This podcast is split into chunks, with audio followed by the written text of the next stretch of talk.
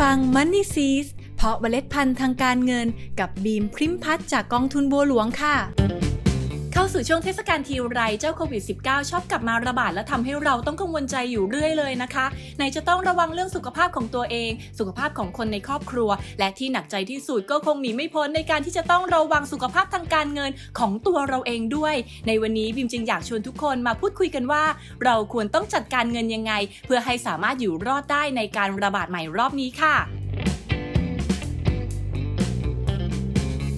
วัสดีค่ะ วันนี้พิมชวนทุกคนมาพูดคุยกันว่าเราควรจะต้องจัดการเงินยังไง เพื่อให้สามารถอยู่รอดได้ในช่วงการระบาดของโควิด -19 รอบใหม่นี้ค่ะ ซึ่งอย่างที่เราทราบกันดีนะคะว่าการระบาดของโควิด -19 ในรอบใหม่นี้ ส่งผลกระทบเป็นวงกว้าง และสามารถแพร่กระจายไปได้อย่างรวดเร็ว จนทำให้หลาย ๆ คนรู้สึกกังวลใจมาก ๆ เลยใช่ไหมล่ะคะสาเหตุก็อย่างที่เราทราบกันดีนั่นแหละค่ะว่าการล็อกดาวน์ในรอบที่แล้ว ได้ส่งผลกระทบต่อแผนการเงินของเราอยู่พอสมควร และนี่ก็เพิ่งกลับมาตั้งหลักได้ไม่กี่เดือนเองเอาเจ้าโควิดกลับมาอีกแล้วนะคะคำถามก็คือแล้วเราจะรับมือกับสถานการณ์ที่เกิดขึ้นซ้ำแล้วซ้ำเล่านี้ยังไงดี ซึ่งต้องบอกเลยค่ะว่าเราทุกคนสามารถจัดการได้ค่ะ โดยอย่างแรกที่ต้องลงมือจัดการก็คือสำรวจเงินสำรองฉุกเฉิน หรือที่เรียกกันว่า emergency cash ค่ะ ซึ่งก่อนหน้านี้อย่างที่เราทราบกันดีนะคะ ว่าเราควรสำรองเงินส่วนนี้ไว้ 3-6 เท่าของค่าใช้จ่ายต่อเดือน แต่สำหรับคนที่มีภาระทางการเงิน หรือประกอบอาชีพอิสระ หรือมีรายรับที่ไม่ค่อยสม่ำเสมอ อาจจะต้องพิจารณาสำรองไว้อย่างน้อย 6-8 เท่าของค่าใช้จ่ายต่อเดือนค่ะ หรือถ้าให้มั่นใจจริง ๆนะคะ อาจต้องพิจารณาสำรองไว้ในช่วงนี้ประมาณ 12 เดือนหรือ 1 ปี เพราะดูแนวโน้มแล้วกว่าวัคซีนจะกระจายไปครบทั่วประเทศ น่าจะใช้เวลาอีกหลายปีเลยค่ะ ซึ่งตอนนี้ก็เชื่อว่าหลายคนน่าจะเตรียมเงินสำรองฉุกเฉินเอาไว้บ้างแล้วใช่ไหมล่ะคะ แม้ว่าจะยังเก็บเงินได้ไม่ครบ แต่บิมก็ขอให้เราทยอยสะสมต่อไปนะคะ เพื่อลดความเสี่ยงจากการที่เราอาจจะต้องขาดรายได้ในอนาคต เนื่องจากบริษัทอาจไปต่อไม่ไหว หรือต้องปิดกิจการ หรือภาวะเศรษฐกิจอาจไม่ดี ฟื้นตัวช้ากว่าที่คิด จนทำให้รายรับของเราอาจไม่เหมือนเดิม ในขณะที่ค่าใช้จ่าย หรือภาระหนี้สินอาจไม่ได้ลดลงตามไปด้วยค่ะ ดังนั้นเพื่อความไม่ประมาทเราควรให้ความสำคัญกับเงินสำรองฉุกเฉิน emergency cash โดยสมมุติว่าถ้าเราต้องการเก็บเงินสำรองฉุกเฉิน 12 เดือนของค่าใช้จ่าย ก็ให้เราเอาสัก 2 เดือนนะคะ เก็บไว้ในรูปแบบของเงินสดเพื่อสภาพคล่อง ในกรณีที่ต้องการใช้เงินเร่งด่วน และอีก 10 เดือนที่เหลือก็อาจพิจารณาเก็บไว้ใน e-saving หรือกองทุนรวมตราสารหนี้ระยะสั้น เพื่อเพิ่มโอกาสในการรับผลตอบแทน ในขณะเดียวกันก็ยังพอมีสภาพคล่องอยู่บ้าง อย่าง e-saving นะคะก็สามารถถอนใช้ได้ทันที ส่วนกองทุนรวมตราสารหนี้ระยะสั้นก็ขายคืนได้รับเงินทีบวกหนึ่งก็คือรอรับเงินคืนแค่ 1 วันทำการ ซึ่งในช่วงนี้เราอาจจะต้องสำรองฉุกเฉินไว้มากหน่อยนะคะ เพราะเหตุการณ์อะไรก็ยังไม่แน่นอน การที่มีเงินสำรองฉุกเฉินน้อยเกินไป นับว่าเป็นความเสี่ยงอย่างมากในสถานการณ์เช่นนี้ค่ะ แต่ถ้าวันหนึ่งนะคะ ถ้าหากเราสามารถควบคุมโควิด -19 ได้ ก็ค่อยปรับสัดส่วนเงินสำรองฉุกเฉินให้น้อยลง ตามหลักการเดิมที่ควรจะเป็นนำเงินสำรองฉุกเฉินนะคะ ส่วนที่เกินไว้ไปลงทุนเพื่อสร้างผลตอบแทนที่สูงขึ้น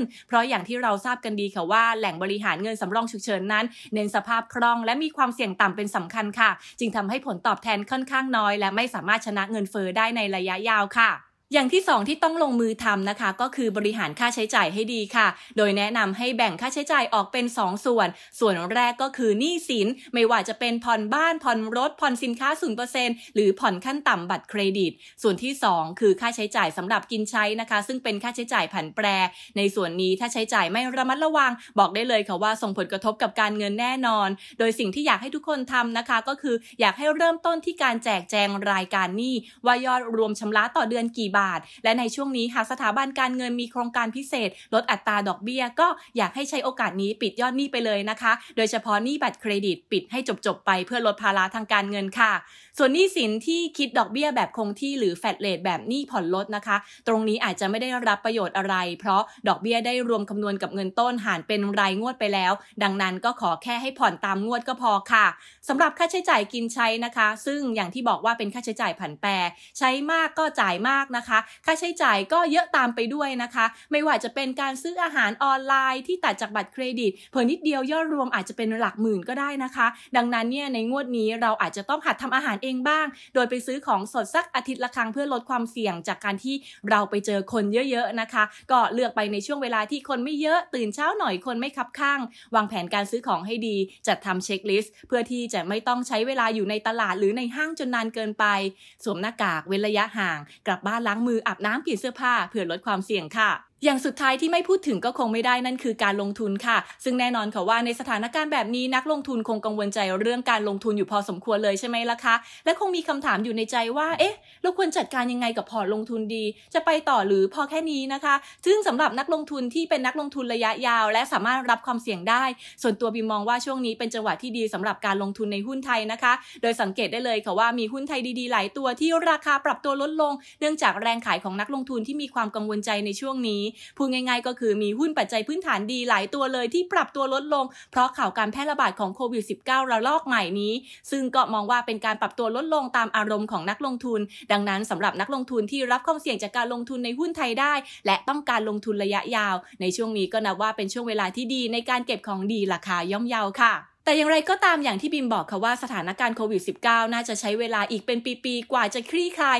นั่นหมายความว่ากว่าเศรษฐกิจไทย หุ้นไทยจะกลับมาคึกคักก็คงต้องใช้ระยะเวลารอคอยอยู่พอสมควรเลยนะคะ ดังนั้นจะมาลงทุนสั้นๆ หวังได้ผลตอบแทนสูงๆ อันนี้คงไม่ตอบโจทย์ถูกต้องไหมล่ะคะ ซึ่งนอกจากหุ้นไทยแล้วการลงทุนในต่างประเทศก็ยังคงน่าสนใจอยู่ โดยเฉพาะหุ้นกลุ่มเทคโนโลยีค่ะ เพราะในสถานการณ์ตอนนี้ต้องยอมรับค่ะว่าเศรษฐกิจทั่วโลกนั้นขับเคลื่อนด้วยเทคโนโลยีนะคะ จึงมีแนวโน้มที่หุ้นกลุ่มนี้จะเติบโตได้อย่างน่าสนใจใจ ซึ่งในสถานการณ์แบบนี้จะหอบเงินก้อนใหญ่ไปลงทุนในต่างประเทศด้วยตัวเองก็น่าจะไม่ค่อยเหมาะสมเท่าไหร่ค่ะ การลงทุนในกองทุนรวมต่างประเทศจึงน่าจะเหมาะสมมากกว่า ทั้งในแง่ของเงินลงทุนที่ไม่ต้องใช้เงินก้อนใหญ่นัก และมีมืออาชีพในการบริหารจัดการเงินให้ ซึ่งก็สามารถลงทุนได้ทั้งกองทุนรวมหุ้นไทย กองทุนรวมหุ้นต่างประเทศ จึงนับว่ากองทุนรวมนะคะ ตอบโจทย์นักลงทุนในช่วงสถานการณ์โควิดมาก ๆ เลยค่ะ โดยสรุปก็คือการกลับมาแพร่ระบาดของโควิด -19 ในรอบนี้ เราทุกคนสามารถรับมือเรื่องเงินได้ไม่ยากเลยค่ะ อย่างแรกเริ่มต้นที่สำรวจเงินสำรองฉุกเฉินหรือ emergency cash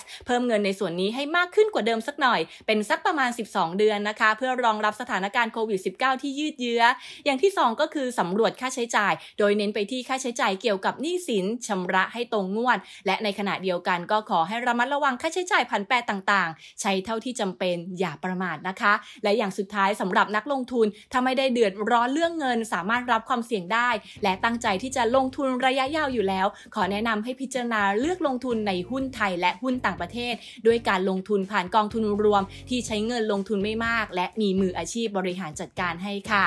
ก่อนจากกันไปนะคะ ขอให้ทุกคนมีสุขภาพแข็งแรงทั้งสุขภาพกาย แล้วก็สุขภาพทางการเงินด้วยค่ะ แล้วกลับมาพบกับ Money s e e s เพราะเมล็ดพันธุ์ทางการเงินกับบีมพริมพัฒจากกองทุนบัวหลวง ขอให้เมล็ดพันธุ์การเงินของคุณเติบโตอย่างสวยงาม และยั่งยืนค่ะ